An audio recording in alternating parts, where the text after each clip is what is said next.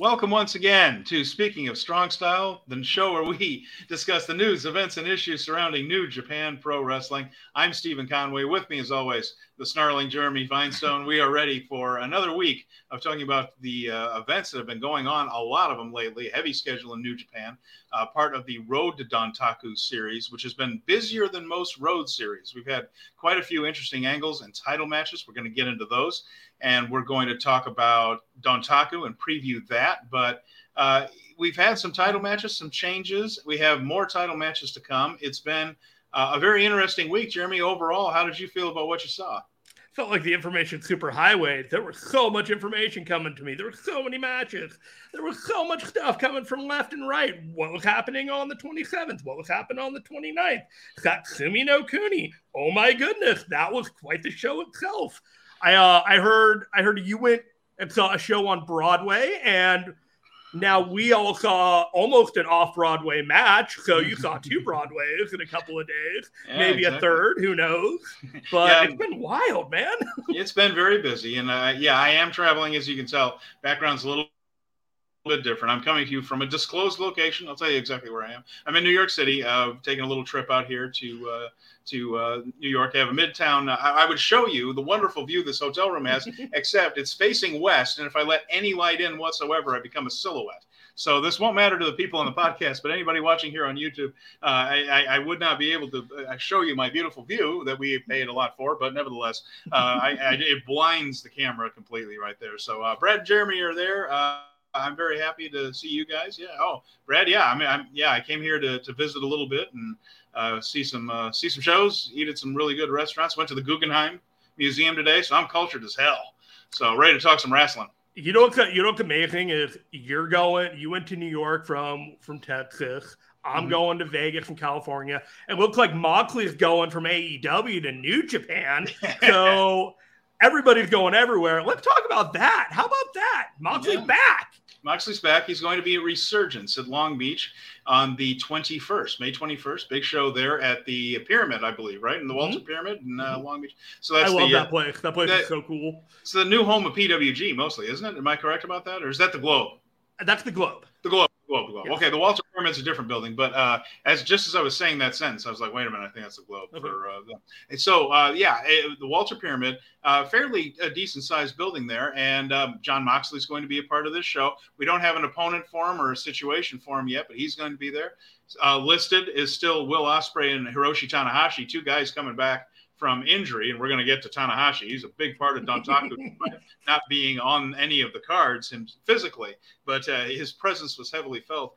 And then uh, a very interesting thing, an- another new title because wrestling doesn't have nearly enough of those. Jeremy, uh, the new Strong Women's Championship. We'll talk about that as that show approaches because I don't I don't understand why this exists. But uh, we're going to do it. It's Mercedes Moné, Stephanie Vaquer uh, whose uh, last name I might be mispronouncing. I apologize, Stephanie, if I am. And then uh, on the other side of the bracket, so four, it's a semifinals and a finals, a four-woman, one-night mm-hmm. tournament matches, and and uh, on the other side, Willow Nightingale from AEW, who's been terrific uh, in her appearances on uh, for that company, and Momo Kohgo, who is part of the Stars faction for New Japan Pro Wrestling, coming off a concussion herself. So the, the people there in in in Long Beach. You're going to be seeing some folks who unfortunately have had to take time off for injury. But Momo Kohgo, uh, one of the stars, that's Mayu Iwatani's group, uh, the current IWGP champion.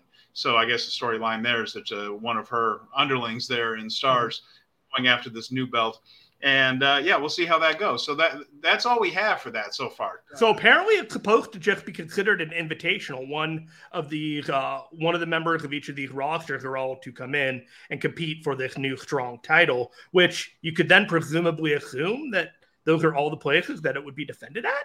You know, potentially CMLL, potentially Ring of Honor, AEW, where Willow Nightingale is at.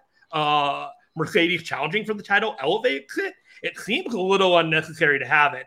I guess yeah. because there's a men's strong title and a men's IWGP title, they wanted to keep the mirror relation. But there was a lot of head scratching on this one, and they're going to have to do a lot to uh, establish this title with a high prominence. My money's on Willow Nightingale. Uh, I think she's in that position to to uh, get a title and both elevate it. But honestly, it, it's up for grabs.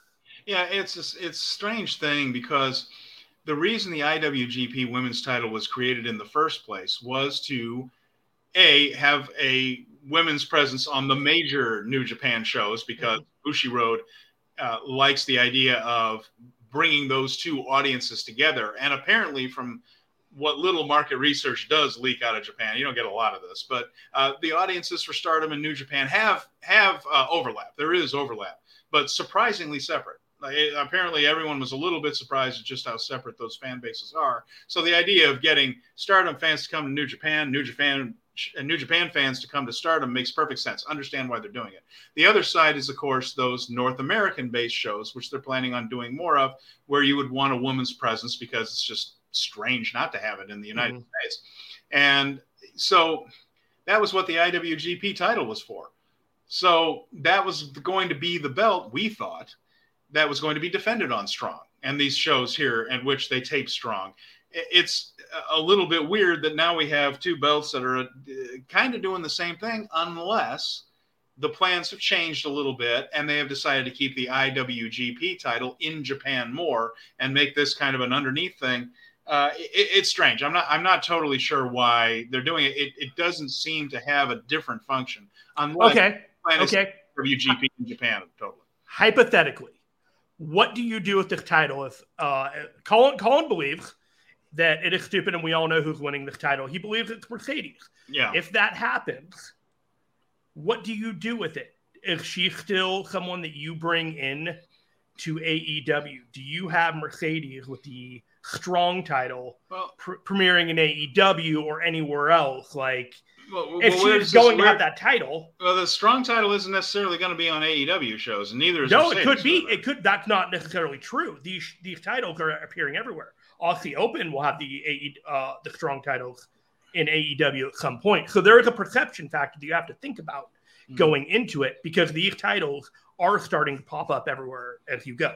Kenta could show up at AEW at any point with that strong title with some degree of relevance in which they try to build it. Do you think that they would be successful in getting that women's strong title over at a higher level, or do you think that it's perpetually going to remain at a lower level? And would that be damaging to Mercedes if that were the case?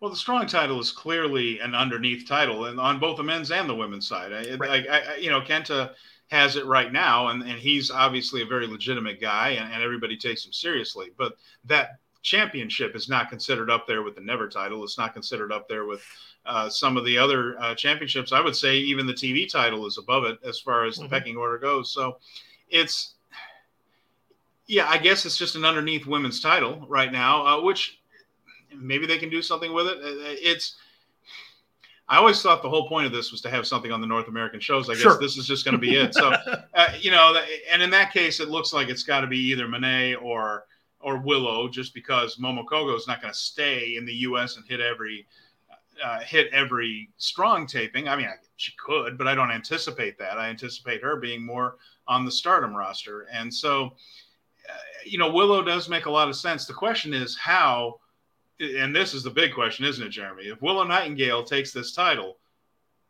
you don't beat Mercedes clean twice in a row, do you? No.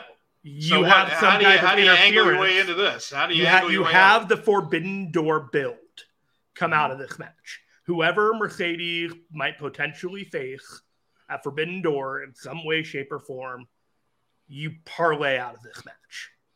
Hmm. because of the Ring of Honor, because there's already a Tony Khan influence, it's not completely out of the question. And there will be a demand for her to be on this show. And it's starting to increasingly look like she may not be in WWE. So if it doesn't happen at Forbidden Door, there are only a few other dates where you potentially bring her in for a below away event which is what you have to do. You have to bring her in for a blow event. Yeah, because she's not cheap. She, I mean, no. and it, it, would kill a lot of uh, the gate at any show. She's uh, Mercedes uh, does not work cheap, nor should she. By the way, and so uh, it's not going to be something where she's going to be doing small shows there. It's got to be the only time I could expect her to work for a deal is Multiverse United two against Trinity Fatu. Hmm.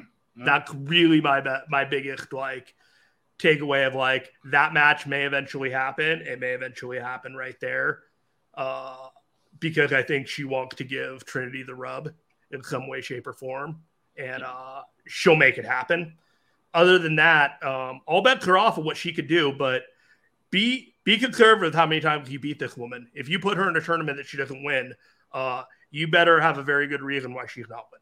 Well, I think they know that. You know, one thing about New Japan is that they yes. they do not overjob their their stars, and that's uh, something they're very careful about. And, and of course, for Mox, Mox is coming to get his win back from Yano, according to Brad Reader. There, that's an interesting uh, thought there. That's a, a, possibility, as a matter of fact. But uh, you know, there we, we have no idea who Mox is yeah. facing. We don't even know much of a card other than Ospreay and Tanahashi. No, that's it. Uh, and, and, and, and, the women's thing. So uh, that takes up three uh, three matches, four mat, four matches of the card. Uh, yeah, and, and that's not and that's not anything to surprise you. Of course, a lot of titles have yet to be decided. Uh, uh Dontaku's going to have a lot to do with that, and of course, New Japan doesn't announce things in advance of uh, big shows just because those tend to have consequences toward uh, future cards. So they're they probably are keeping things pretty quiet on that one until after Dontaku. Also, a lot of the undercard is going to be in the middle of the best of the Super Juniors. They have a, yeah. like four or five matches underneath that uh, have have people all over the place in, in, in the best of the Super Juniors. So they got to yeah. add out the card elsewhere. Yeah, and Colin Colin is asking, you know, do they really do Moné versus Willow at Forbidden Door? And that and he says that doesn't seem big enough. No, we don't think they're going to do that. What we think they're going to do is uh, what, what Jeremy is saying they might do is have whoever Moné is going to face at Forbidden Door come out and cause her to lose to Willow. Willow then moves on with the strong title, whereas Mercedes, instead of chasing that strong title, is chasing whoever screwed her out of it. Uh, and uh, so it becomes. It's not elegant, a, but it's you know just a grudge match. That's his theory on that. I, I am just kind of baffled that the thing exists. So I'm still kind of wrapping my head around. It's completely inelegant solution. but yeah, so there we go. So uh, should we talk about uh, Road to Dontaku? Uh, let's talk about the Super Juniors first. you want to do? Oh, you want to do the lineup for Super Juniors? Yeah, let's yeah, do. Let's okay. talk about that. Let's bring that up. And so, yeah, we've got uh, a lot of turnover this year, and I do think it is an upgrade. You felt it was an upgrade too. Mm-hmm. You like this uh, group we've got to go on? Yeah, I was looking at it, and there were a few people last year, and I'm going to be kind when I say this that kind of had a stink of geek when they came in, and they were able to shrug it off afterwards. And when I look at this lineup, I do not feel that way about any of the guys coming in. Uh, you got Dan Moloney from Rev Pro coming in that's new. Mm-hmm. You've got Kevin Knight, who uh, was not in it last year, but my goodness, has he had made a name for himself this year. Well, he was You've got Mike last year. Absolutely. He's got Mike Bailey as the impact representative, uh, replacing Ace Austin. You've got Kushida taking the place of El Phantasmo. And then I believe we have Lio Rush, mm-hmm. who is taking the place of Alex Zayne this year. Mm-hmm. All in all, I believe a tremendous upgrade. Uh, I was trying to suss out a number of things about this uh, lineup, and I kind of get the vibe that Titan Bushi might face Kevin Knight and Kushida afterwards. Mm. Uh, Clark Connor seems like a finalist to go very, very far uh, in this tournament this year. Uh, Mike Bailey and Lio Rush, uh, that in the A block with Hiromu Takahashi. That is an incredibly loaded lineup on that A, A block. Let's uh, run down these blocks yes. very quickly for anyone who's listening here can't see the uh, graphics. But in the A block is Hiromu Takahashi, current junior heavyweight champion and uh, possible heavyweight champion. We won't know until after uh, Dontaku. But uh, Hiromu Takahashi's in A block along with uh, TJP, Kushida, Ryusuke Taguchi, Taguchi uh, Taiji Ishimori, Sho, Douki, Titan, Lio Rush, and Mike Bailey. Moving over into the B block is Francesco Akira, El Desperado, Bushi, Yoshinobu Kanemaru, Yo, Robbie Eagles, Master Wato, Clark Connors, now with Bullet Club, of course, and Kevin Knight and Dan Moloney. So that's who is in each block. Now we're going to get a lot of information on where they might be going with this tournament at Dontaku. Reason being, at Dontaku, they're going to announce the cards. You always get an idea of what the lineups are on the la- the first night and the last night. Who's going to be heavily involved in the finish right there. So uh, we'll find out a little bit more uh, about the key matches on the first and last night. It's going to tell us a lot about who's going to be in on the finals there. There's a lot of people that think Speedball is going to win this thing. Yeah, I you know we'll see how it goes, and and I just hope we get no Taguchi ass this year. For Brad Reader doesn't want to see Taguchi's rear end. Yeah, uh, that that is uh, plenty old with me too. That whole act. Do you do you have a gut feeling pick to win the thing at this point?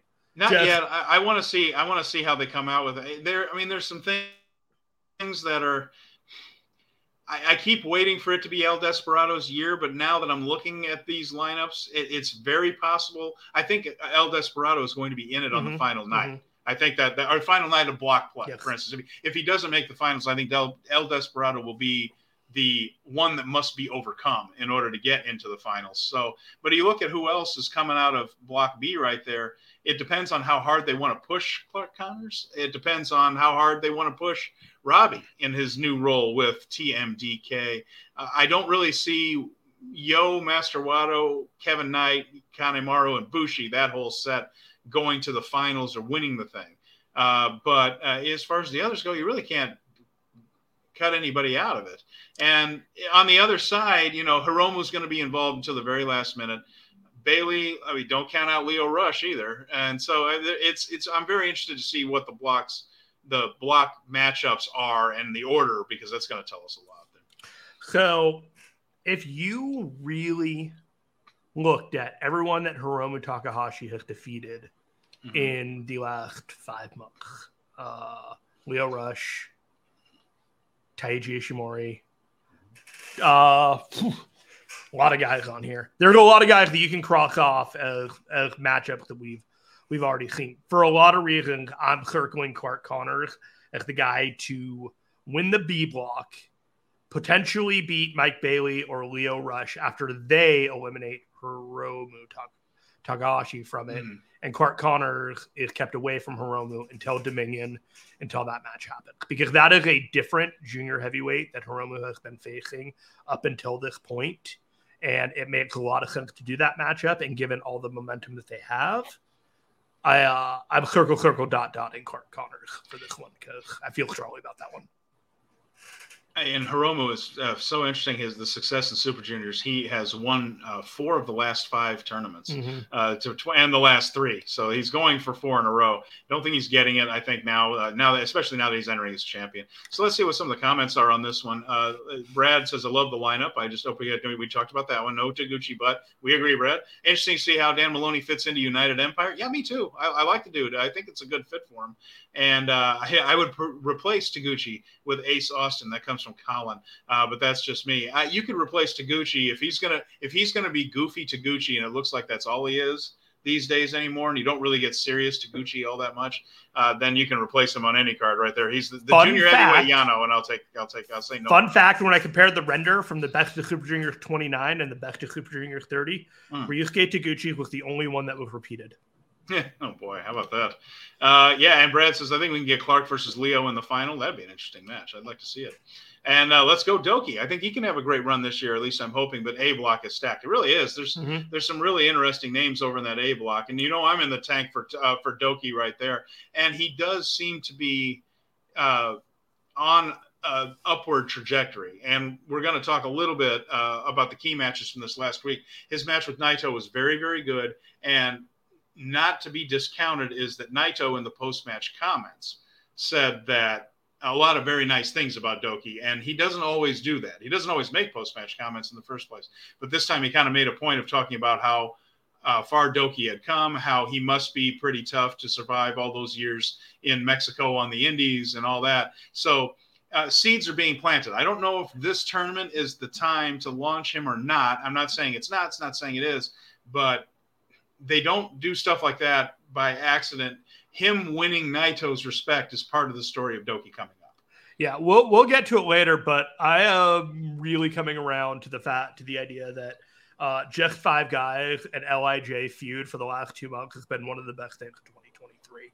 It has been a lot of fun. These guys going going against each other for the last couple weeks. And Clark Connors is Colin's other pick to win if Speedball Mike Bailey does not. Yeah, I, a lot of well, this is the fun part, isn't it? I mean, for the yeah. for the first time in years, we really have five or six guys that could legitimately uh, that could legitimately win this tournament, and plenty of different combinations for the finals right there. So, Uh, of course, once they announce all those cards at Dontaku, we're going to really parse them out here on the show and see what we're we going to need to fill out 90 minutes next week with one show to review and a bunch of cards to preview. Exactly right. So, yeah.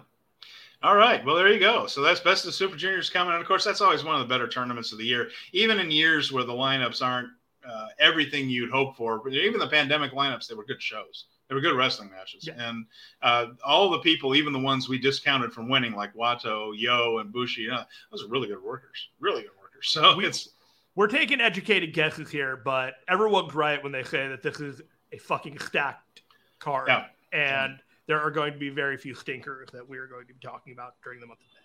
Yeah, we didn't even discuss Kushida as one of the better junior heavyweights in the last generation. Back after five years, six yeah, years. Very cool. After his sojourn to the WWE uh, and obs- WWE obscurity, he's back in a place where uh, he's appreciated. Same with uh, same with Lio. He's in a company that can appreciate what he does. Just feels right them being here. Just feels right. It does yeah. Should we get should we get to the main card of Dontaku?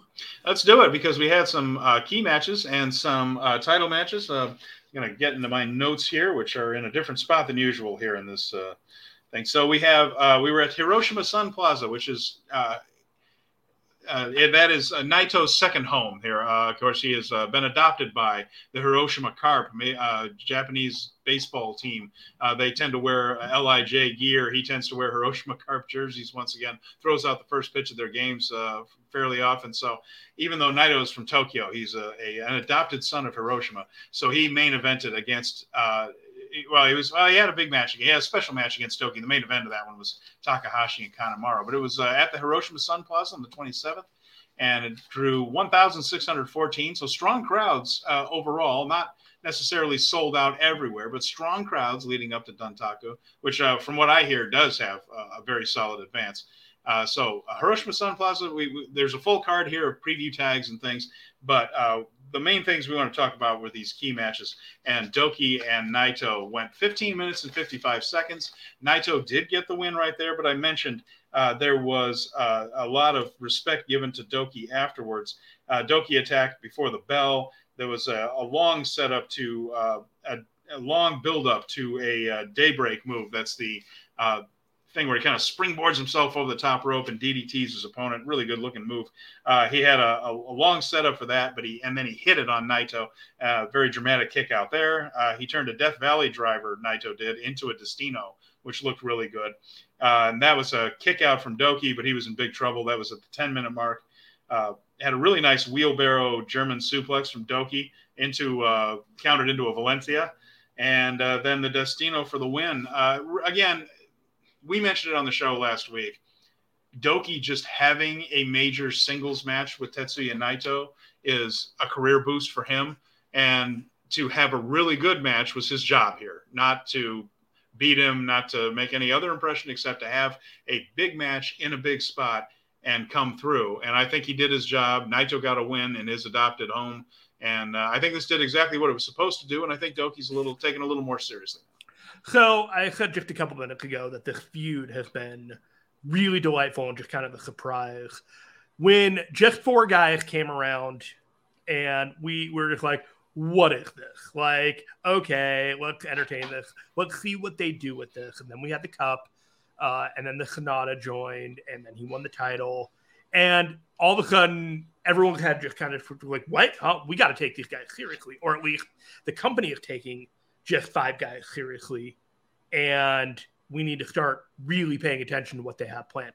You know, I gotta admit, I, I do get a chuckle about the five guy memes that they do whenever they go to the restaurants and, and all that, and just leaning into it hard and nobody really paying attention or caring about any copyright issues or anything like that. Just have fun with it.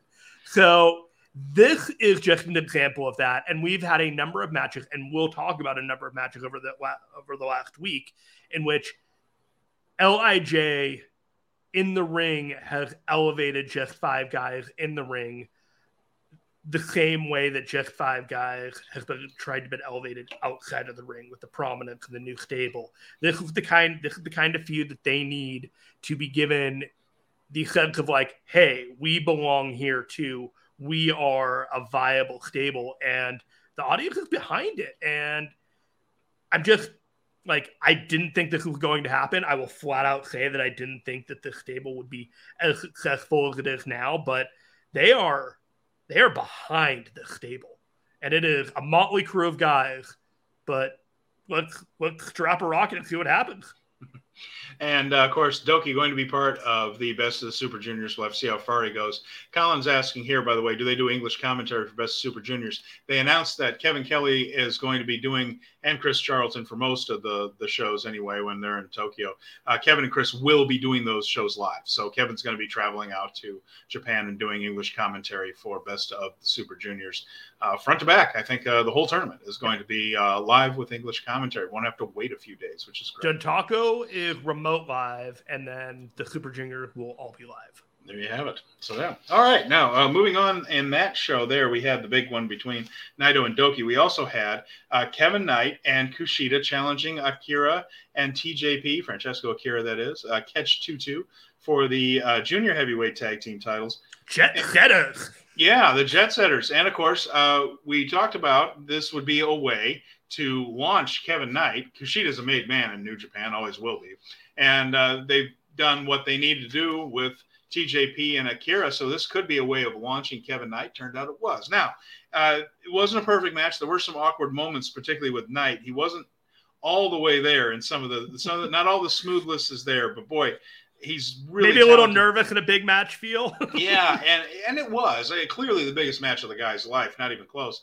He hasn't had all that many. The guy was a young lion not all that long ago, and I'm not trying to discount him at all. The man's fantastic. He's a really talented guy, incredibly athletic, and has really picked up on uh, a lot. His timing is better than most at this stage in their career. So I'm really looking forward to seeing what Kevin Knight's going to do. But there were some little little hiccups here. TJ. TJP split his eyebrow in this, and yeah. it changed the mood of the match. It made it feel like a gritty war for the junior heavyweight titles, and uh, I think it kind of helped it.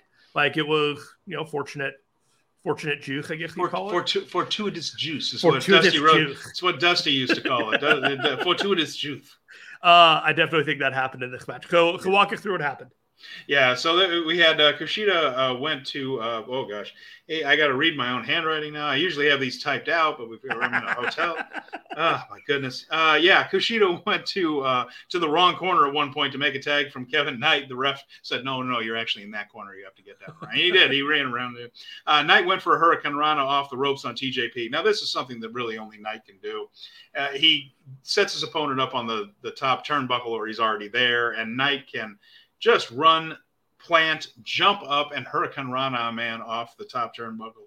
He did it on TJP, and except this time, Akira grabbed TJP and stopped him from flying off. So it was a way of uh, kind of countering that move. But then he nailed it a little bit later uh, and uh, hit uh, on Akira.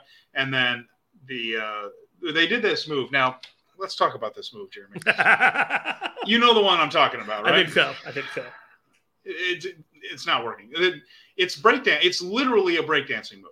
This is where it came from. I'm old enough to remember breakdancing in the 80s, Electric Boogaloo, Turbo. Uh, but it is a breakdancing move where a guy stands there, the other guy comes up with a way, either through cartwheels, flips, or however hell else you want to do it. It's it's it's all very athletic, where they're holding each other's ankles and rolling across the ring together. The issue is you can't get any momentum doing it. It certainly it doesn't pick up speed. It's not like a snowball. They're really struggling to get there, and so it just comes off as slowing everybody down, uh, and then uh, someone has to. Uh, it's uh, like when uh. it's like when you try to do a catapult and the guy doesn't quite get up for it. You know, like you when you you know what I'm talking about, the yes. catapult into the turnbuckle, yeah, yeah, and it yeah. doesn't quite work right, and it just looks really bad. This move isn't working for me fumbling into the yeah. fumbling in the direction. So he hit that into an DDT. They did hit it though. They hit it. It didn't look great, but they hit it. Uh, the breakdancing move on Akira and uh, got the pin on him out of that. So, uh, like I said, a couple of little hiccups right there, but but uh, three excellent workers, and then a guy, Kevin Knight, who is well on the way to being an excellent worker on his own.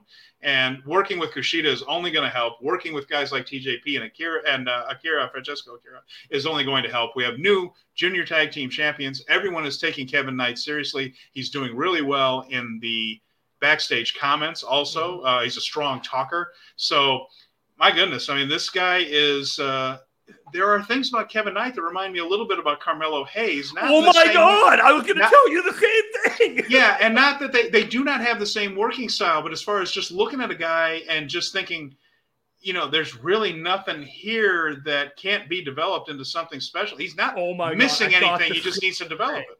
I was like, if you took Carmelo Hayes and Trick Williams and you combine them into one person, you would get Kevin Knight. Yeah, yeah, that's a good way to put it. Those two together, but yeah, and it's not. Um, there's just nothing missing. No, no, he's, he's the real deal. He's he he yeah he is a guy that WWE would pay money for in about five years if mm-hmm. he if if his momentum continues the way that it is. The future absolutely bright for them. Yeah, and I want to bring up something that Brad just brought up because it is part of the show, something we had not seen before. At the beginning of this show, for both title matches, and we're about to talk about the other one, Hiromu versus Kanemaru, mm-hmm. and then this one here, they brought out the champions and challengers for an in-ring contract signing that did table. not at the table in the ring that didn't turn out to didn't turn into a brawl. It was they did not follow the WWE blueprint about this. But uh, I, you know, for this, it was their press conference that they normally do, but they just did it before the show. Yeah, I, I do, what do you think? Did you like this? Did, is this something you would like to see going forward? It was or? fine. I was. I had to admit, I like. I looked at it like I don't have time for this, and I just kind of like moved on. But I was like, it wasn't, okay. it wasn't live in English, so we had no idea. No, I was just like, okay, so we're doing we're title signing. This is this is cool. I've never seen it on the English ones. I I assumed it was relatively new because most of the time before we do this show, I would yeah. just wait, watch an English translation, or fast forward to here or there back back to the thing. So it was like this was the first time I'd seen it, but I didn't know if they had done this a long, long time ago or anything. So I was like, oh, no, that's cool, something to pay attention to. Yeah, it's it's new. I, I don't know. I, I, I don't necessarily want them running angles off of that too much. Uh, Stardom actually does more physical angles in their press conferences than even New Japan does. New Japan often does uh, talking and sometimes mm-hmm. some really good talking at those press conferences. Not never, once in a while, there's a little bit of physicality there, but uh, we've seen Stardom actually do uh, more of that. And of course, WWE, it's you can practically set your watch by uh, those because they do it the exact same way every single time, virtually. So I, I don't know if I want to see it all the time. Sure. I, you know, it's but um, once in a while, I suppose for here it was okay because we didn't get the normal press conference. I would say that it is important to make the title feel important, and this is doing that. Okay. But for me personally, the importance of watching a press conference for a New Japan show consists primarily of the Wrestle Kingdom uh, press conference, the Dominion press conference, potentially the G1 press G1. conference, G1. and then there's one or two around there that for whatever reason I don't want to check out because of a hot match. It's not like if I'm watching the show, I'm already into the match. I don't need the I don't need the contract signing because I'm already here for it. But yeah. for the sake of a presentation, I get why they're doing it. But it's window dressing for me. it, it is it is strange to do it the day of. I mean, everyone's already bought the ticket, literally. Yes. They're, they're sitting What happens if they decide they don't want to do the match? yeah, do they just give know. up the title? Like, here you go. You, you, he won't cut the title. You yeah. get the title now. Yeah. yeah, a little, a little odd, but you know, uh, once in a while, right? Once in a while. Sure. Suspension uh, of belief and all that. After that, we have the match for the IWGP Junior Heavyweight Championship: Hiromu Takahashi and uh, Yoshinobu Kanemaru. So this is another uh, just five guys and Lij matchup, and I want to talk about the logistics of Hiromu Takahashi's alien ring jacket. So this is the jacket he comes out with. You can see a little bit of it there in the picture. It's got all the little branches with little alien eyeballs hanging off of it right there. Very scary. And uh, you know, he comes out. I just want to know a couple of things here, Jeremy. I want to know how the hell he transports that to the arena. Does it have a case? Is there a giant bag? Is, is, is it delicate? Does it come apart? Because it just, I keep watching this jacket and it's got like six or eight or nine of these things coming off, and there they come out in the little eyeballs that surround Hiromu like he's being, uh, like this alien is growing out of his back or something like that. And that jacket has to be really hard to transport without messing it up. I, I, You're not wrong. You're not wrong. I'm trying to think about the logistics here. I'm imagining yeah. either you hang it in the truck along with the rest of the ring set stuff uh, in a nice delicate that. corner, or you take apart the back and you unscrew all the eyeballs and you put them in a briefcase, like candy canes here or there, and then you could fold up the rest of the jacket. But you know what? Honestly, with Legend of Zelda coming out in a week, this doesn't even bat an eye for me, and I'm just getting more hype for Legend of Zelda when I see this thing. So just just keep talking, and I'm going to be talking about Zelda while we do. I, am just, I was just curious about that because it's a, it's such a cool looking thing. It's, it really is a badass jacket right there. But I just it don't is, know how it. It is out. It is out cooling Okada's jacket. I would absolutely not entrust it to the ring crew though. They, they can't even tie the Yoshinoya pad on correctly. that thing comes off every single time. Too easy. Anyway, uh, uh, the match begins. Now this is one they had to work hard to convince us that Kanemaru was a credible challenger. This is the deal they have to do with Hiromu all the time. There just aren't that many people on Hiromu's level, so Hiromu has to try to convince us that his opponent is. And of course, they did this one with knee and leg work. Makes perfect sense. Kanemaru uses the figure four, and he went right to work on that knee and the leg uh, throughout the match. Did a lot of count out teases, which was kind of cool. They're good at them. Uh, so they teased the thing that Kanemaru would do something nasty to his leg on the outside, and Hiromu was really fighting harder each time, getting a little bit closer to that 20 count before sliding back in at the last possible second. And uh, Red Shoes actually bumped a little bit, and uh, Kanemaru went for the Suntory. And uh, he tried to do it. However, uh, he super kicked it right out of Kanemaru's face. And it all went uh, flying, hit a time bomb for two. There was a jumping DDT off a turnbuckle for two. Uh, brainbuster for 2.9 on Hiromu. Let me tell you what, Kanemaru hit a brainbuster, and Kanemaru, uh, uh, Hiromu did a wonderful job of counting, of, of kicking out at the very, very last uh, millisecond. The audience bit. yeah. Uh, figure four spots, there were plenty of those again where Hiromu was really selling the leg hard. And uh, there was a long battle to get a suplex and uh, he managed to hit the brainbuster at the 30 minute mark. Near fall exchange there, and then Time Bomb 2 won it uh, shortly after a very hard lariat that he's apparently learned from uh, Shingo Takagi. Uh, it looked so good, the announcers even called it a pumping bomber on uh, Japanese commentary. So, and there it was. So, uh, a long match. Let me get the time on that one because it, it went a while and it did not feel like it was one minute, long. 58 seconds oh, Takahashi and Kanemaru, yeah, 31 58. 31 58 on Takahashi and Kanemaru there. So, uh, long match, but uh, again, these two are, are really, really good. And I think Hiromu, uh, like you said, did a good job of getting people to think that it was actually going to happen. And uh, Takahashi He will go into this match with Sanada Dontaku as the junior champion.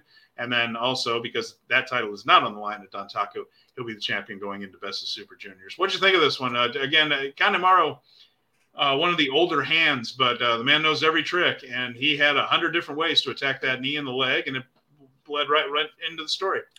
It's a lot of parallels to what you're saying about the match with Naito. He had to have a match to elevate his stable and to make him feel like a contender and to have the big big fight. A lot of people did not feel like he was going to win this title.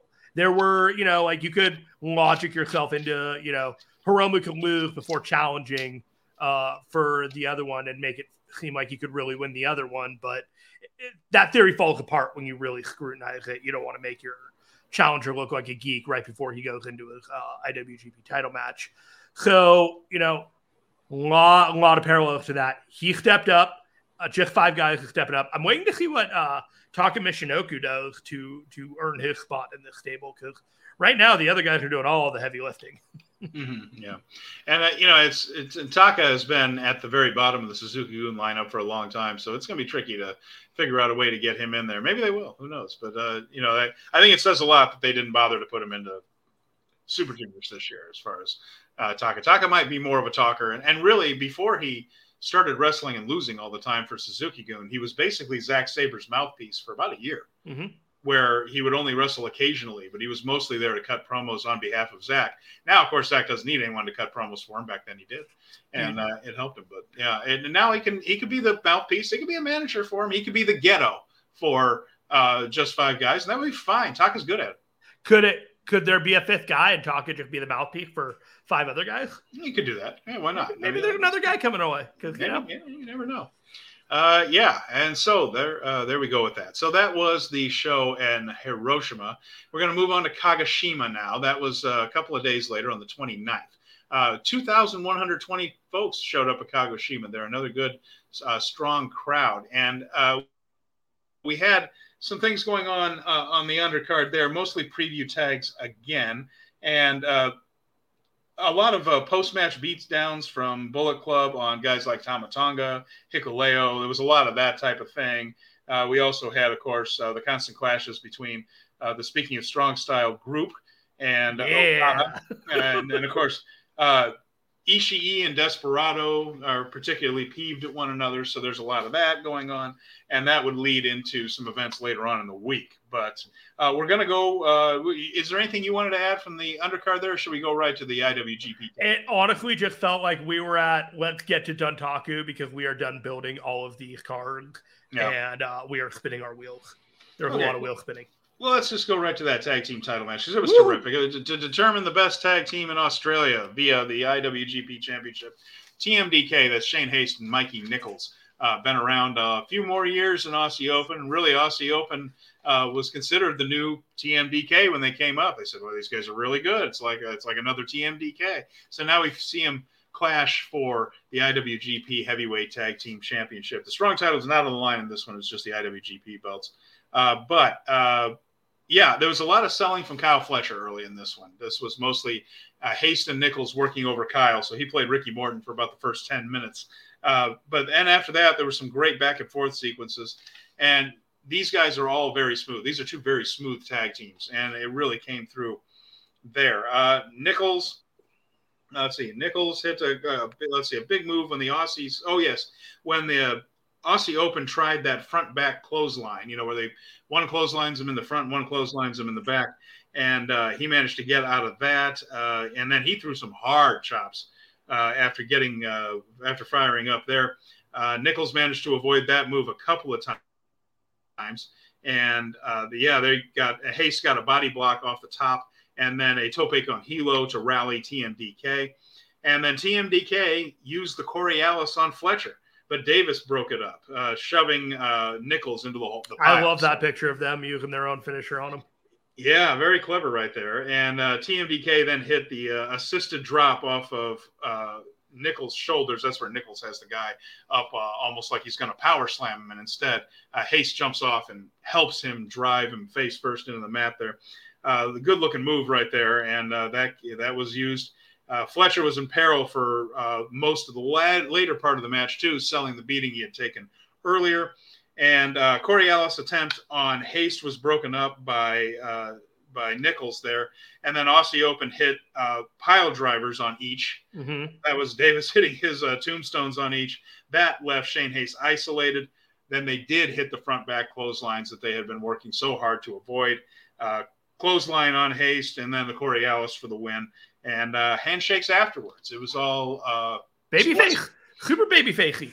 Yeah, all sportsmanship. And afterwards, uh, Nicholls and Haste talked in backstage comments about how proud they were of uh, Fletcher and Davis for carrying on Australian tag team wrestling into the future. This was a pure passing of the torch in the most effective way there. It was. And so holy crap, the dominant of Aussie Open finishing off this team. It wasn't like mm. they scraped by and won them. There came a point where Aussie Open had it and they dismantled them until they were done. Yeah. So that was it was a very very good match. It was a terrific match, and it's a one that just sets up Aussie Open as uh, for my money, the, uh, one of the very best teams in wrestling right now, and it certainly portrays them as the very best tag team in New Japan. So, oh, where is it? Where is it? Where is it? There it is. so always on hand. Aussie Open, Open tag team of 2023 for Jeremy. Now, there was some stuff afterwards here. Some stuff afterwards. So, uh, Bishamon came out to challenge. Now, when Bishamon came out, I just wait a minute. we just saw that. Well, we didn't have to wait long to figure out what the real angle was here. We ended up getting House of Torture uh, running out and attacking everybody. They attacked Bishamon. They attacked Aussie Open. They even beat down Henare and uh, O-Khan, who were out there seconding uh, the uh, uh, Aussie Open team for United Empire. Everybody's down at the end except Yujiro and Evil. cool. Cool, cool, cool, cool, cool. Well, not every match can be a classic. So we're, I guess, apparently now this might be a, a three way, and I mentioned this because more than once, Bishamon, Aussie Open, and House of Torture ended up tangled up on this tour with House of Torture because they're the ones that are seen as schmucks for good reason. They've been portrayed as nothing but schmucks. Uh, they have come out on top. Uh, they've gone so far that they're even using the Garrett and the wrench on the young lions like Oskar Leube and Oiwa have each taken the wrench and the Garrett in matches here. That so they are just cheating up to their eyeballs and getting beat downs on everybody. But more than once, both Bishamon and Aussie Open have been a part of the same beatdown. So I have a feeling this could end up in some sort of three-way situation uh, for those tag titles there. Uh, you think that, that match would happen at Resurgence? Maybe. I mean, there's they're they're going to have to have main events for the Super Junior finals as well, because the, the, Super Junior finals has more than just the finals of the tournament. So uh, it could be something there uh, as well. But resurgence is very, very possible. And uh, but, the Open is super popular, and they do have those strong titles. Yeah, absolutely. I mean, that could be something like that. They could, uh, boy, they could even. Now, no, that doesn't make it. Let's not go there. Yeah, we're not going to. but uh, yeah, it, it, we'll see how they where they go with it. But there are a couple of different places that could go. Resurgence Super Junior Finals. All those. I think you're probably, or you know, okay. So we're a month away from Dominion, the three top events in which these three teams could face off with each other. I'm leaning toward House of Torture and just Aussie Open being a feud, and they just kind of beat down Bishamon, and that's kind of boo hoo. You're out of this picture right now. I think it's just going to be a one on one, but Dominion, as long as Aussie Open comes out dominant, that's fine. Like I just if the, if it can mean to an end of just another feud in, in order to put a notch in the belt of Aussie Open, because in no way, shape, or form do I think that Evil and Yujiro Takahashi are the guys to end this run. Uh, yeah, just fine. Build build build up build up the build up their resume. There you go. So we'll we'll see where that ends up. But uh, yeah, that was how that was how that tag team title uh, match ended there. So yeah, uh, it was. Uh, then we had a heck of a war. This one was uh, I have an entire page of notes that I will not read all of. Don't worry. But, uh, but it gives you an idea of how epic this match was. So we had Shingo Takagi against Taichi for the King of Pro Wrestling title. And uh, Colin is, by the way, Colin's with me on this. I wish the House Torture would just disband. Yeah, they drive me nuts too. I just mm-hmm. Value. Uh, but especially to watch these guys. Uh, the House of Torture act, the referee distractions, the sneak. This isn't stuff that New Japan does well.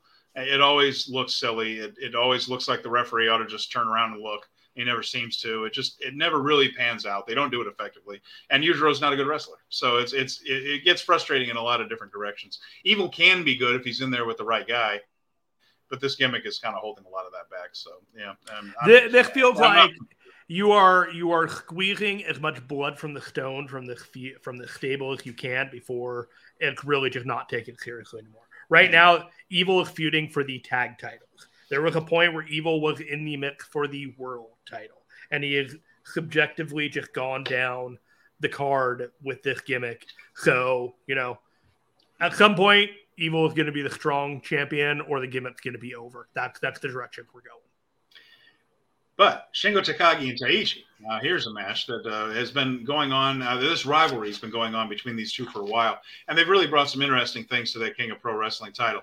This was the last clash for a while because afterwards, both men talked about moving on to other things. Uh, Taichi jokingly saying, "I don't want to face this guy anymore. This guy, this hurts." And then uh, Shingo just saying that he doesn't want to really go after that title. He's on for another challenge as well. So we'll see where. What the hell did he need to prove with that title? Oh my god! yeah. So this one was uh, a, a, a, a I can't remember the exact name they used for it, but the whole idea was uh, you have five different ways to win a match. So pinfall, submission, knockout, TKO, that's referee stoppage, and then uh, the end countout. So you have to win the match by three of those ways. Now you can't get it three of the same thing. It has to be three of those five in different ways. So once you pin a guy, you can't pin him again once you uh, make him submit, you can't make him submit again. You have to get the referee to stop it and blah, blah, blah. And they really worked that stipulation really, really good. Mm-hmm. And uh, yeah, Brad mentions here that this match was special. The ending had me jumping from my seat. I loved it so much. Yeah, it was really fantastic. And uh, oh, Colin missed the match. He said he uh, he thought it was over after uh, after the uh, tag match, so we missed this one. There's a whole hour of programming left. You get to go back and check it out. Check it out. So let's talk about that. So the provisional uh, Takagi triad match. Triad match. Yes, thank you very much. So uh, Shingo caught uh, just a various uh, pin combos right there to get the first fall, and uh, this was uh, this was just kind of rolling around on the mat in the scramble, and Shingo came up with a fall early there, so he got a pin. And then let's see, Taichi then slipped out of the last of the dragon attempt mm-hmm. because now he he'd gotten the he got the pinfall. So I guess I don't know if he was going to try to go for a uh, a knockout, you know, get the ten count after uh, somebody is down, hitting last of the dragon. But uh, instead, he got countered into a Gedo clutch. So fairly early in the match, each had burned their pinfall. Mm-hmm. This was kind of brilliant because the way they worked the rest of the match, the finishes and possible finishes sort of led to one another. I'll get into what I mean about that. So at this point, it's one to one, and each has the pinfall out of the way. Uh, they were exchanging a lot of hard shots, a lot of Bushido contests. You know, that whole I'm tough, you're tough. Let's see who's tougher, where you kick each other in the leg or you hit, throw a hard clothesline. There were a lot of those hard clotheslines that they didn't sell. You know, they just kind of crashed like two rams uh, in nature, uh, you know, slamming heads. These two would just slam into each other in the middle of the ring with clotheslines that were really stiff. And eventually, uh, there was a Black Mephisto from Taichi coming out of one of those sequences. He hits his big move, and Shingo could not uh, make it up to the 10 count. Referee counted 10. So that's that. So back to work they go. Shingo hit a big clothesline, big pumping bomber, and last of the dragon. And Taichi meant for that pumping bomber, by the way. This is an interesting spot, wasn't it, Jerry? So really hard pumping bomber, beautiful pumping bomber, best pumping bomber you ever saw. It was supposed to be the finish for reasons known only to Red Shoes Unno. Even though Taichi clearly was not on his feet, and that was the rules. He had rolled up to his kind of his knees a little bit. He was selling how foggy he was, and then Red Shoes goes, "No, she's back up." And they both look at him as like you're fucking kidding. so they had to do it. so they had to do another move, and so they just came up with, "Oh, we'll just do Last of the Dragon." I was like, "Wow, they're really trying to sell this move." Yeah. Why? And then I was yeah. like, "Oh, Red Shoes fucked Red Shoes, okay. Red Shoes messed it up." and so then they just said, "Well, we'll just do Made in Japan," and then he got the ten count off of that. It looked fine. I mean, it looked, it went fine. It, it was effective. It actually made the move look more devastating because you have to have to remember they've they've been going like 20, 25 minutes already kind mm. of thing. Like the last fall took a very long time. Like they it, did not get to that last fall immediately. No. And the other thing about it was now we've gotten the pin out of the way. We've gotten the knockout out of the way, the 10 count out of the way. Now we're down to what? Referee stoppage, mm-hmm. submissions, and countouts. Both of those things work really well when both guys have been beaten to hell. And mm-hmm. they had at this point. The other part of it is the next one was the victory. You, know, you didn't have to win by all five; you had to win by three out of the five. So a submission was possible. The referee stopping it in the same move. Any submission move, now you had two factors going on. Would the guy tap? Would Red Shoes stop it? And yet you still had the count out. And they teased every single one of those things over the next, what, 20 minutes or so. I, I mm-hmm. have the, the time is all here. And the, the, the two KOs was 25 minutes. This match went 43. Yeah, I could say it went another 20 minutes. You know, like just the and there's so much drama at that end. Uh yeah. Brad Ryder, he I got it right here. This match was special. I love this so much. The ending had me jumping from my seat. So let's go talk about this ending uh, as it happened because this was pretty spectacular.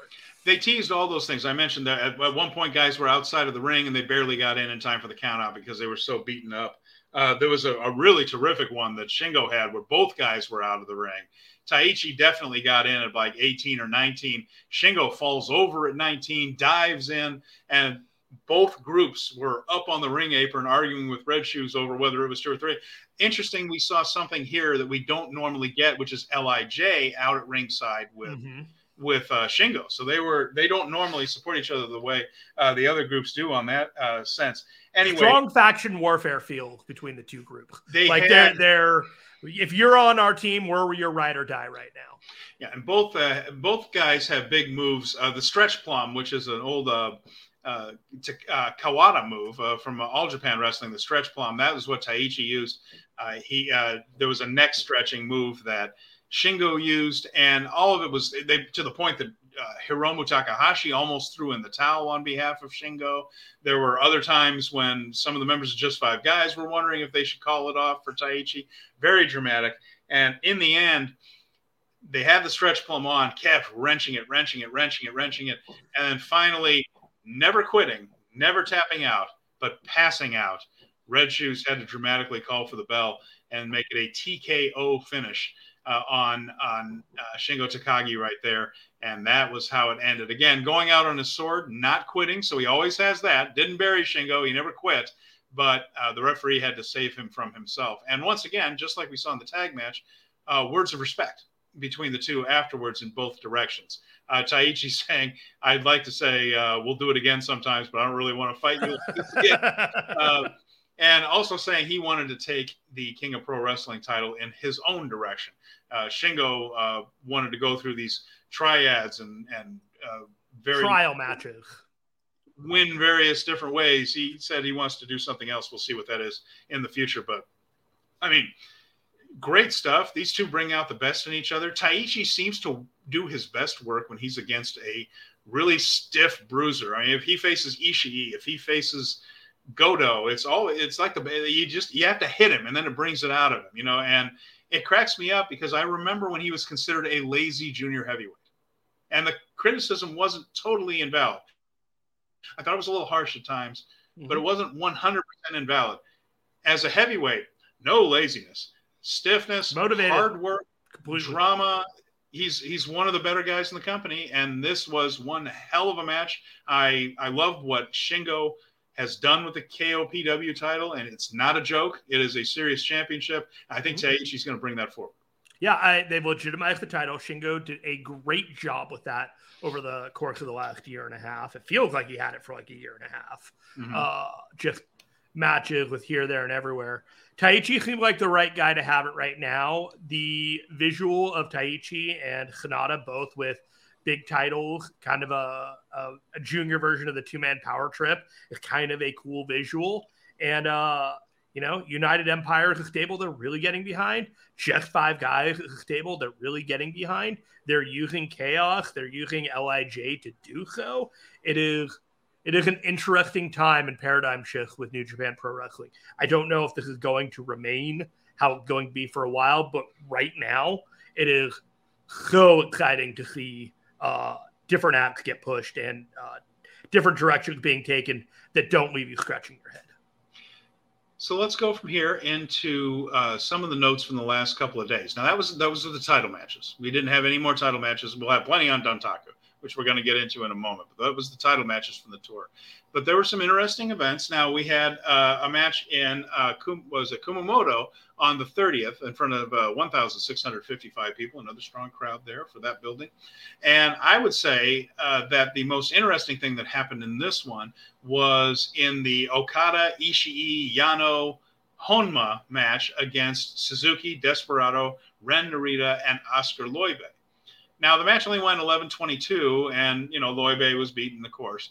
But the key to this one was both Tomoaki Honma and Tomohiro Ishii were very interested when Okada grabbed the microphone after the match and said he was going to announce who the mystery opponent had been. It had been annoying, not really frightening, but annoying the strong style guys no end as that they didn't know who the, uh, the opponent was. And of course, they started saying, well, it's, it's nobody. He can't get anybody to team with him. We knew that wasn't true. But we were curious who it was, including us. We didn't really know. And so he got on the microphone afterwards. He said, I'll tell you who X is. X, number two, is it's going to be me, Ishii, and Hiroshi Tanahashi. which made nobody happy at all. It, it, it, didn't excite, speaking of strong style, who know they have to deal with an all time legend even Honma had hurt feelings and marched off because Honma had been working all tour in storyline to prove his worth to Okada, and I, we all knew he was the underdog in that one. But poor management skills here. Well, Honma, yeah, and then Ishii just stormed out, so you know he was kind of left holding the holding the bag there in the middle of the ring. This is an interesting thing. It's going to be Tanahashi, Ishii, and Okada. He's got a very pissed off Chaos uh, member there in Ishii and you mentioned it before when we were talking about before going on. You're just seeing angle alert everywhere on this, aren't you? I really am. It just Tanahashi coming back two weeks after a rib injury or three weeks after a rib injury is very, very curious. Uh, I do not doubt his superhuman ability to heal and that uh, good old fashioned recuperation for someone superhuman like Tanahashi is not out of the question. But a real real good answer would be they needed him on this show for something. And I feel like we are going to find out what that is, whether it is Okada heel turn watch 23 finally touching ground, or if uh, the storm clouds are going to continue to circle and uh, better days ahead for all the, the opponents of strong style. I wonder if Ishii is going to walk out on him. I wonder if it's Ishii that's going to leave chaos and tell him to bugger off. I mean, what what if Ishii joined Strong Style? He could. You might, right? Yeah. Why wouldn't he? They actually could He's use perfect. guy. He's perfect for it. He's perfect. He's perfect. Like you can always watching you can watching always... Okada like cause his own stable to self destruct and then yeah. turning on Tanahashi out of frustration uh, makes a lot of sense. Just putting it out there. Just putting That's it out there. Call. Ishii is a perfect member for Strong Style, fourth member for Strong Style. They can even do the whole thing where Ishii and Suzuki can look at each other the same way Narita and Suzuki looked at each other at first. It's like, you little rat bastard. Yeah, I know, but we both fight hard. Yeah, I respect that. I respect that too. And now they're buddies, right? And I think it could work great. you are predicting that Okada's stable is going to fall into chaos. Been working all week on that. I tell you what, you're, right there. you're not a right father. There. You're not a father, but the dad jokes are ready to go. The dad jokes are absolutely ready. it was right there. Oh, I know it. There you have it. So uh, yeah, that was that was so, the main thing on this one. So you, but you had Colin Matthew. Colin Matthew here says oh, he right. would like to see Ishii turn heel. Now, mm-hmm. would he? Would that mean turning with Okada, or would you consider Strong Style to be a heel stable? Because yeah, let, yeah, let us know in the comment. We'll put the comment up, and then we'll talk about it once you once you answer that. Because yeah. that's that's an interesting point there. So, uh, there, what else out of this show here uh, in Kumamoto did you have your eye on, Jeremy? Because I know there was a, the elimination match at the end between Lij and just five guys uh, was particularly good. I mean, that was stupidly fun. That was really good. Yeah, that was one of those matches where I was just like, you know what? I really feel the faction warfare here. Like, I feel like this is two groups of people that have a rivalry. It may not hate each other, but competitively want to beat each other and want to say they're the better group. And for me, I'm here for that. I don't need the elite Blackpool Combat Club level of like blood and violence to get this angle over. Just two competitive groups of wrestlers saying, you know what, I am, I am the bad guy. Like, like I'm the guy, and you're not. Fine, great, here for it.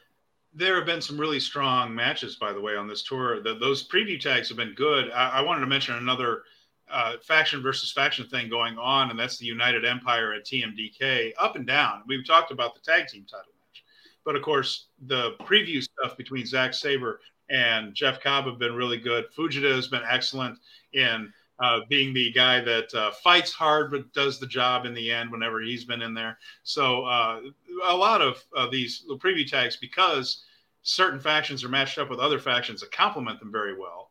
Uh, been really good undercards to watch too. But just fun, fun shows overall. And uh, right now, Brad mentions I think the only heel stables are House of Torture and Bullet Club. Yeah, probably so. The rest seem to be either babyface or tweener. I, would say Hontai is the only real like babyface, babyface, and everyone else has a little bit of tweener in them. Yeah, and, and that's fine. It, they, they, can be rivals, and I mean that's always been the thing. Like, uh, uh, for me, my favorite period of wrestling of all time is that All Japan stuff where they didn't really have baby faces and heels, but you had people who were Toshiaki uh, Kawada guys people who are Misawa guys, you know, mm-hmm. and, and that type of thing. So uh, right now, I think there are probably fans who are in the Sanada corner right now. Interesting, isn't it? Because Sanada was the crowd favorite against Okada. but the crowds have been pretty solidly Hiromu leading up to this. So it just shows you how everybody's in the middle and in a good way, the way New Japan present, presents it, it works. The, uh, the audience is engaged and they're willingly getting behind whoever they want to. There are people that are just losing their mind for Shota Umino, and, so, and the same people are losing their mind for Ren Narita, Ren Narita. Yeah. Yeah. And then when they're in the ring with each other, they're deciding in the moment who they want to choose, or they're just choosing when the guy hits the other guy hard. yeah.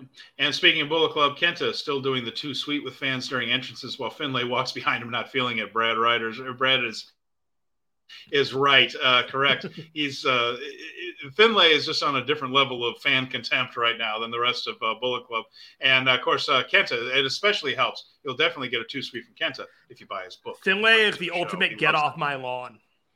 Yes, yeah, he's he's being well. He's got to be the most cranky yes. right now because he's getting himself established as the asshole leader of uh, Bullet Club there. But uh, yeah, it's it's a fair point that the other members of, and ELP was doing it before he turned. I don't think Kenta's uh, set up for a turn yet, but uh, they are uh, perhaps planting some seeds in the future. You could do that, and uh, yeah, and here's the while Colin puts together his response. New Japan treats it like sports where in real life there aren't really heel or face teams, except for the Green Bay Packers. They suck.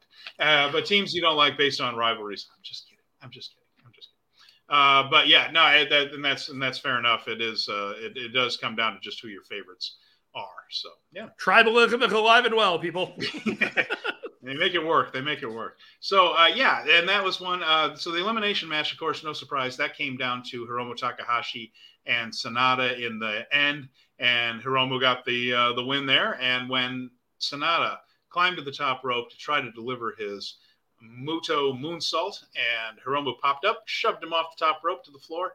Uh, he took a, a, very careful yet uh, still dangerous fall to the floor there, and uh, which was very intelligent of him. And uh, anyway, that ended up being a win for Hiromu, which was probably needed going into that match. So on the fifth, not much happened uh, in Beppu, Yama Yama Teko, Beppushi Oita. Attendance 1006. There are only two things of note that I would say was interesting on that show. One was the Boltin Oleg versus Oskar match, which okay. went to a draw. Once again, I'm going to say that dude is slated for Bullet Club at some point. Boltin Oleg has an aggressiveness about him that hmm. I feel like they it would not fit in any other stable the way that he is wrestling. I can't put my finger on it other than it is just super aggressive, catch based wrestling that feels like he just wants to hurt the other guy. If they ever want to replace Bad Luck Fale, they've got a guy waiting. There you go. And then uh, Tanahashi returned at the uh, at the beginning of the show to come out and do a speech, but it was all Japanese. I didn't understand a single word of it, but it appears that he is back and he is going to be participating in future events that he has been advertised for. It's always good. I'm, glad he is. I'm glad he is. I am yes. curious the angle's going. And uh, before we get into Dontaku and the preview for that, Colin has answered. He says, "Don't really have a reason why I'd like to see Ishii be a heel. I just would. When I first up to NJ and saw the guy, I thought he was a heel. Turned out I was wrong. Yeah, it, it is funny. His style comes off heelish." Doesn't it? Just that kind of a growling, kind of snarling guy. He's called the Stone Pitbull he, he makes it work as a babyface just so tremendously. One of the ways is his selling, which is so good. I mean, he you know that he's tough.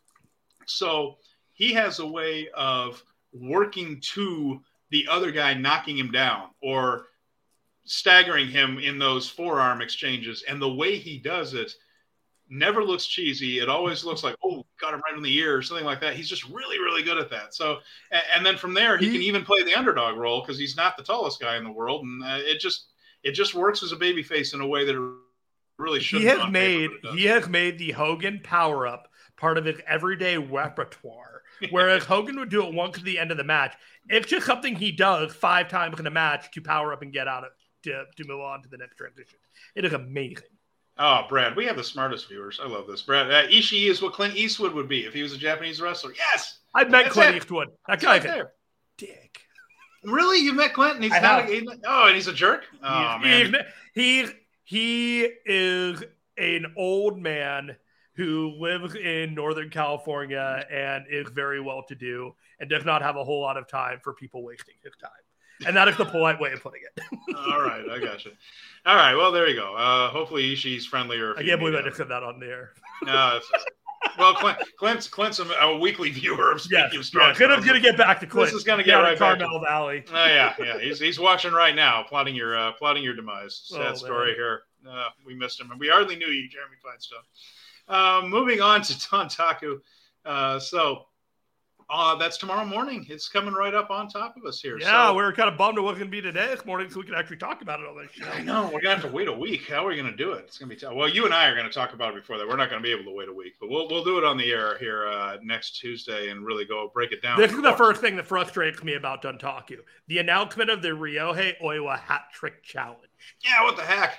What the heck, guys? You're going to put this thing on here where Oiwa goes, and he gets a TV title shot if he gets through it. Uh, so it's a gauntlet match, basically, isn't it? With Yuto Nakashima, Oskar Leube, and Boltin Oleg. Uh, if he wins it, TV title shot, not going to be on the broadcast. Strictly uh, going to be for the live crowd there. So uh, If he can win one, two, or three of the matches, five minute matches, if he can win one, two, or three of these five minute matches, he could come away with some delicious prizes of Yakiniku barbecue with the Wow. grand prize of 200,000 yen worth of Met and an NW, NJPW World TV title shot if he scores all three victories. Yeah. So that's a lot of Met. I just hope he gets the barbecue, honestly. Homeboy needs to put some muscle on. You don't you don't want the 200, you want to note the uh, 200? I, I don't see him getting past Boltin Oleg. Yeah, but if he can get past Yuto Nakashima and get some meat, uh, maybe he can maybe he can meet up and protein up and get through Boltin sometime in assuming- the future. We're assuming the Met means to meet. Uh, they had the Met. Speaking of the Met, by the way, they they had the Met Gala out here, uh, the, the the big Met Gala. So every star is in town uh, in New York right now, uh, wearing their most ridiculous outfits. And uh, so that was just uh, Ru- last rubbing night. elbows on Broadway with the stars. I know it. I've been running around all day trying to find Sydney Sweeney, and no luck yet. Doggone it! I tell you what. So, uh, I, and if I'm i do see her, I. I maintain my uh, court mandated 500 foot distance. I promise. So there you go. Uh, we have the uh, Oiwa Gauntlet match, but uh, let's go over the undercard, and then we'll get to the the, uh, the big matches here. We have uh, Yo, uh, Toru Yano, and Bishamon. So that's Goto and Yoshihashi against uh, House of Torture. So Goto, Sho, Evil, and Yujiro Takahashi. And uh, right now, if they're building up Evil and Yujiro for a tag team title shot, I have a feeling it might go their way via some form of chicanery or cheating.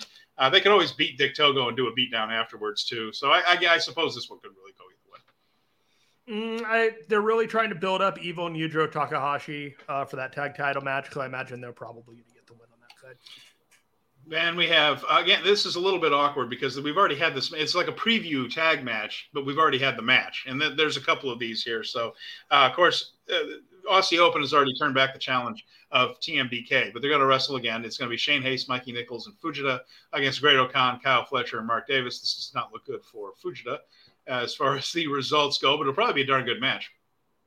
Yeah, I uh, I kind of feel like you're right. Fujita's uh, in, in a lot of danger here. Watch out, little little Fujita. O-Khan might eat you. But Yeah. uh, uh, yeah, it's gonna be a fun match. I'm always here for Aussie Open. It is clear between the the guys in the forefront of this match that they're all going to be capable of doing out great stuff. But it's an undercard match. The the main stuff is already delivered, and we shall see what happens afterwards. Kevin Knight, Kushida, and Shota Umino against Aaron Henare, Francesco Akira, and TJP in another match that is basically a preview tag, a post view tag of a match, a title match that's already happened. Uh, so uh, Knight, Kushida, and Umino, uh, that's an interesting uh, group together right there. Again, this is going to be another really good uh, match. And uh, we'll just have to see who ends up doing the job, and if there's some sort of angle coming out in the future, possibly, uh, who knows? But uh, six very capable guys, and uh, it'll it'll be a good match. Putting Henare and Shota Umino together is very curious, and I'm wondering if there are more plans for that going into the future. Yeah, there's a lot they could do with Henare. I mean, any babyface champion aside from the world heavyweight title, he's not ready for not at a Sanada level yet, but you could do King of Pro Wrestling with Henare would make a lot of sense. He just challenged for it, but uh, you know, there's there's there are places there there are places to go with Henare. I, I think he's uh, on the way up as well there. So He's on the way up, but he's also a guy that Shota should be beating on his way up as well. So Mm. it is it is a yeah, yeah. it is a curious placement of, of people in this match. Shota and Kushida and Kevin Knight is not a trio that I would have immediately gravitated towards. But I mean, to an end.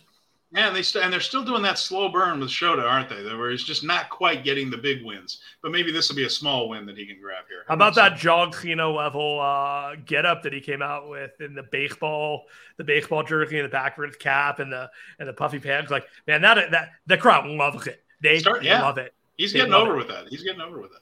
We have uh, Douki, Yoshinobu Kanemaru, and Taichi against Shingo, Naito, and Bushi. And uh, just like Fujita was in major trouble in his match, Bushi's in some trouble here. Although Kanemaru might do the job, but probably not, coming right off a title shot. So uh, either way, uh, again, this just goes to the faction rivalry here. Doesn't matter who wins this and who loses this one so much. It'll just be a good match on the show. Yeah, I'm uh, I'm leaning towards LIJ, kind of kind of getting a little bit of shine back since uh, just five guys have been winning a lot of matches, and they're probably winning another one tonight.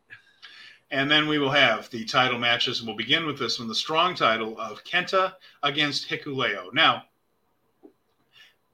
Hikuleo's an underdog in this one, certainly. They haven't really built him up to take the title off Kenta. We can't discount it, though, because it's been really one sided as far as post match beatdowns go. And I think it's interesting, Jeremy, that they have been careful almost to put Kenta over like it's Kenta that's going to have to still look strong coming out of this one. Uh, Hikuleo's just been taking ass whooping after ass whooping after ass whooping uh, and post match beatdown after post match beatdown. Then he has a title match and he hasn't really come out on top of much of any of this. So, again, uh, you know, for the strong title, Kenta is a good gatekeeper, you've mentioned before do you think it's time for them to switch it and put it on Hikuleo to make the run, or are we seeing a retention here? I'm going to lean towards retention. I do not feel that Hikuleo is strong enough to be a title holder in general because it would require him to have different matches that he has now. Uh, maybe that's something that he needs to do and he needs to have, but I don't know. I just feel like if Tama Tonga doesn't have that other title and Tanga Loa potentially could be returning soon, the three guys together just doing doing their stuff uh, and better days ahead seems a better plan than putting the strong title on Hikuleo while his brothers are coming around. Do you think Tanga Loa could be the uh, the guy in that video? By the way, the one that's coming coming soon. Uh, possible. I, that was uh, that was another guy that came across my radar the other day, and I figured I'd mention it. I'm still, I, am still hoping for Yota Tsuji in that role, but we'll I am too. But yeah, we'll but uh, yeah, uh, hypothetically speaking, I could see Hikuleo winning because he hasn't, and I could see an argument for him being time. But my instinct says that uh, Kenta is better suited for that belt right now. Yeah, there's there are things that you can also do with Kenta in the United States. He's actually a bit of a draw, uh, maybe not on the level of some of the other people, certainly not on the level of Moné or or some of the other folks there. But for but for the strong things, bringing Kenta to the United States after having his run in WWE and things makes a lot of sense. The argument for Hikuleo, like you said, is just to try to launch him into something uh, on uh, on strong there. So Next up, we have the television title. This is a 15 minute sprint match between Zack Sabre Jr. and Jeff Cobb. Very much looking forward to this one, of course. Uh, Jeff is, uh, a great opponent for Jeff, isn't it? Because he can take almost any power move and Jeff can give him almost any power move. But then there's always that hint of danger for Jeff that Zack could come up with some really wild and strange counter mm-hmm. and end up having him twisted around in knots. We've seen hints and little teases of things like that in their preview tags where he's turning power moves into uh, things like sleepers and submissions. It's uh, going to be the biggest challenge of his TV title run next. Uh, the argument for switching the title here would, I think, be simply to just go a different direction with Zack if you have something else for Zack more than anything else and make Cobb the gatekeeper. And it's possible they could be doing that, but Cobb doing quick, fast paced 15 minute matches doesn't make a ton of sense to me. So I sense that somehow Zack's either going to get a draw or come out of this maybe with a count out win or sneak a pin in somehow or something in that nature. I, I feel like Zack's still going to be the TV champion after this. I tend to agree with you. Uh, I don't think that a 15 minute sprint is exactly Jeff Cobb's wheelhouse, but it is to show in his versatility that he is capable of doing it. He was doing matches like that all in earlier in his career in Lucha Underground and stuff okay. like that. There was never a match that was uh, shorter than 50, longer than 15 minutes when he was doing them back then. And he's way better now than he was back then. So, as the number two of United Empire, it would be strange to take the number one guy from another stable and belt the number two guy of another one. But this is also the one of the top stables and one of the top stars in New Japan that we're talking about. It is not okay. So Jeff Cobb is a guy that at any given night could win a title on any given show. Okay. And that is my argument for him winning, but I don't think this is the night that he is going to win it on any. And Brad's killing me here. This could be the first time limit draw and coin toss. There's no coin toss anymore. That was Reach it, brother. Just the tournament. It's only in testify, the tournament. If testify. It, it's not a bad finish here for the 15 minute draw for Zack to retain and keep it, not have. I felt so bad. There was another show that John LaRocca did where he referenced the coin toss, and I was like, "This is entirely my fault." It's not a thing. It's not a thing. It was only it was the on tournament. The, it was on the it was on Wrestling Observer F4W. It was on the main flagship thing, and I gave him information, and he it off, and I was like, I made a huge tiny mistake. there you go. So you know, but uh, yeah, it, it draws definitely in play here for that. So uh, never open weight six man title angle alert as we've been thinking. Minoru Suzuki, Ren Narita, and Desperado against Okada, Ishii, and Tanahashi. Now. As we mentioned, this could be a lot of different things. Uh, could be the could be the beginning of an Okada heel turn. It could be Ishii being so frustrated that he walks out. It could be simply Okada, Ishii, and Tanahashi finding newfound respect for one another and winning this thing. There's a lot of ways it could go. Could uh, also, of course, be a retention that could cause more tension on the challenger side. So the argument for keeping Suzuki, Narita, and Desperado as the six man champs only is that it's building up, I think, very effectively Ren Narita as somebody who's on that level. And it's just a really good bunch of workers over there Suzuki, Desperado, and Narita. So I would have no problem with them retaining the title and it causing that tension. Uh, it doesn't have to boil over at uh, Dontaku. You could build things up for Dominion or wherever. There's a lot of ways you could do it. Uh, if Okada, Ishii, and Tanahashi take it, you would still have that tension, wouldn't you, uh, as a possibility? So, again, this one could go either way. It just kind of depends on where they're going with the angle and who's going to end up angry at who. And I, I, think somehow that Okada, Ishii, and Tanahashi could end up angrier at each other than they are with uh, Strong Style right now. I think Strong Style is on a much more unified page, and that is going to benefit them greatly in this match. Now, we talked earlier that Ishii could walk out on Okada. Now, what if Okada walked out on Ishii mm-hmm. and El Desperado got the win over Ishii in the match, leading back to Ishii beating El Desperado at Capital Collision three weeks ago? Yeah, yeah. I mean, it, there's a lot of ways it could go here, and it, it, I do find it's interesting that at the last week they've we, woven Ishii into this storyline, mm-hmm. who really wasn't there. It was Okada and two X's, and then all of a sudden Ishii is one of the X's, and then all of a sudden he's not happy about the other one. He said, "If it's Tanahashi, I'm out." And then they announced that it's Tanahashi. and He didn't withdraw; he's still in it it, it, it feels like this angle might be more about him than it is the other two. Maybe we're just misreading this, but it feels. Okada's like been a dick, and at some no. point, his dickness is going to get real bad. It's and it's going to make somebody snap on him. And you know, right now, Narita just might be the uh, the kindling that uh, leads to the fire, but it's it has the feel of Ishii has had very little to do other than just have good matches, mm-hmm. which is a fine job to have, right? He's but he hasn't really been in the mix for any titles. He has mostly gone over to AEW and just lost on Dynamite to, to a crowd about one third of whom know who he is. He hasn't really been in the mix, so it's almost like he's been lying low, a little bit like how Sanada had been lying low for mm-hmm. a couple of months before they triggered on him. So I'm not talking a world heavyweight title run for Ishii in the next couple months. It's not what I mean. What I think they might be doing though is setting up for okay, here's what we had in mind for Ishii, which is a shakeup. Uh, he's been the second or third guy in chaos a long time. Time to do something else. Remember how we were talking earlier about Ishii joining Strong Style? Okada walks out on him in this match. He loses to Strong Style, and then he decides to join them. Yeah, they they offer the olive branch. They said, "You're one of us. You know, you're one of us." deep down, you're one of us. That and, would be uh, that would be pretty cool. Yeah, could be. Uh, never open weight title. Tama Tonga and David Finlay. Uh, the build up to this has been real good. You know, Finlay has been uh, a proper jerk. Uh, Tama Tonga, a proper baby face going into this. I feel like that title belt right there is the one thing Finlay really needs right mm-hmm. now. And I feel like probably accomplished that same mission. Like that was what Tama Tonga needed when he first turned babyface. I think he's held it long enough that I don't know if he needs it anymore. Uh, it, this feels like it's time to put it on Finlay and give that extra juice to his turn. That's just my feeling on it. If Tama Tonga retains here, I'm not going to complain. He's been a good, never a champion. Uh, but it feels like Finlay could use it more than he could to establish it. The stank of the Karl Anderson run of the Never title is gone.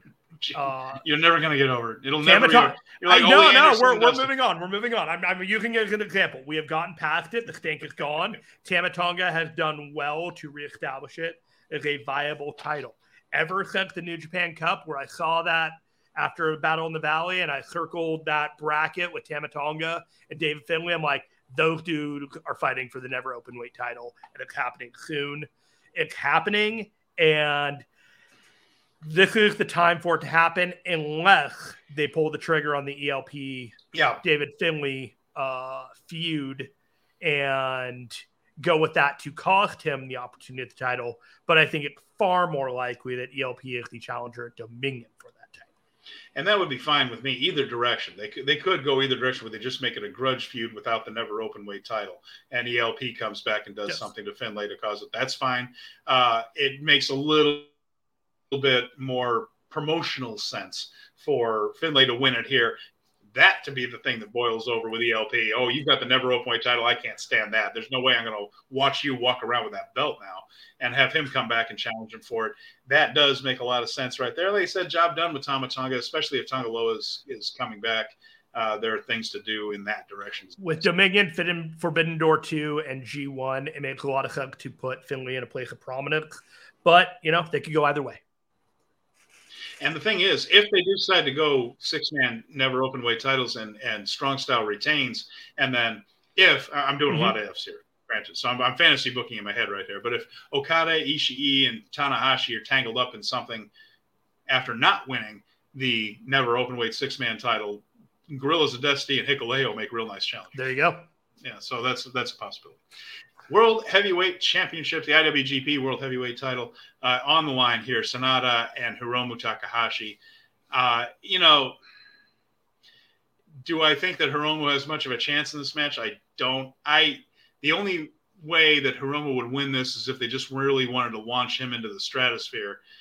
It doesn't make a whole lot of sense in this time of year to do it. It doesn't make a whole. So I think this is going to be a win for Sanada, but having your champion win a big match that's going to be great, a really great match in a main event spot against a terrific wrestler. Nothing wrong with a successful defense here either. Sanada needs to hold this thing a little while longer. Doesn't have to be a very long term champion to get the job done. Uh, but I feel like this is going to be a. a got to have at least one title defense. Seems like it. Seems yeah. like yeah. This feels like a gimme for him to have the first title defense. Um, I think that they're going to have a tremendous match. I think, I think the outcome is pretty obvious. We are. I was thinking about the anniversary show. I lost my train of thought there for a second. I had to recover it. I was thinking about the anniversary show back in March, and they did not have Hiromu versus Okada because they'd done it the year before. And I was like, it's really interesting. They didn't do the traditional heavyweight versus junior heavyweight match. And it looked like they had it on the books, but because of the storyline implications, it made way more sense to have a passionate version of it as former stablemates as well, competing for a title and uh, making it a little more personal than just business. Yeah, and you know it's it's interesting too is that um, these two in particular, uh, and I guess this is also true of Bushi and, and Sanada, but uh, didn't run into each other that much, even when they were they ran into each other less than Naito and Sanada did because Naito and Sanada would sometimes be in the New Japan Cup together. They would be in the same block of the G1, and sometimes they would wrestle. But being in two different weight classes, Sanada was never in Best of Super Juniors, and Hiromu's never been in the G1. So as these guys are wrestling each other in these previews, I'm watching this just going, I don't feel like I've actually seen these guys have aggressive contact with each other, other than as you know tag team partners in multi-man matches. And it's just the idea of seeing these two. Uh, their skills actually match up really nicely. And what Sanada does in the ring, what Hiromu does, I think this is going to be a really good match. And it dawned on me that I don't think I've even seen. Like when would they have even met in a tag team match against each other? I, maybe it has happened. I have to look it up on Wrestling Data or something, but uh, it's possible. This, this is, is, fresh. This is absolutely yeah, it's very fresh. Yeah, yeah, yeah no, I this match is going to over deliver from the expectations. Um, I think people look past because the outcome is typically not in question, but there's a lot of matches that Okada had that the outcome wasn't in question, and it still didn't matter. The match was tremendous. There you go, and it'll send him into uh, best of the Super Juniors. As you know, Hiromu was a made man. Yeah, it hurts him not a bit. All right. Anything else that you wanted to add, Jeremy, before we move on to this one? We're almost out of time. And then next week, of course, we're going to be looking at that Dontaku card. We'll have almost an entire week to digest it and really get an idea of our thoughts and feelings toward New Japan going forward. I get some resurgent news. Uh, hopefully, we'll get more of a card coming after that once all these title matches are decided. Then they'll know what to do with Kenta, right? I mean, you know, yeah. so yeah. All right. Well, if there's nothing else to add, well, you want to wrap it up with anything you want to promote or plug? No, I was on the wrap this past weekend talking the first week of the draft, uh, pushing Gunther as my pick for the Raw World Champion uh, going forward. So if you want to hear about why I'm right and Gunther is the pick, go find the wrap on Fight Game Media Podcast.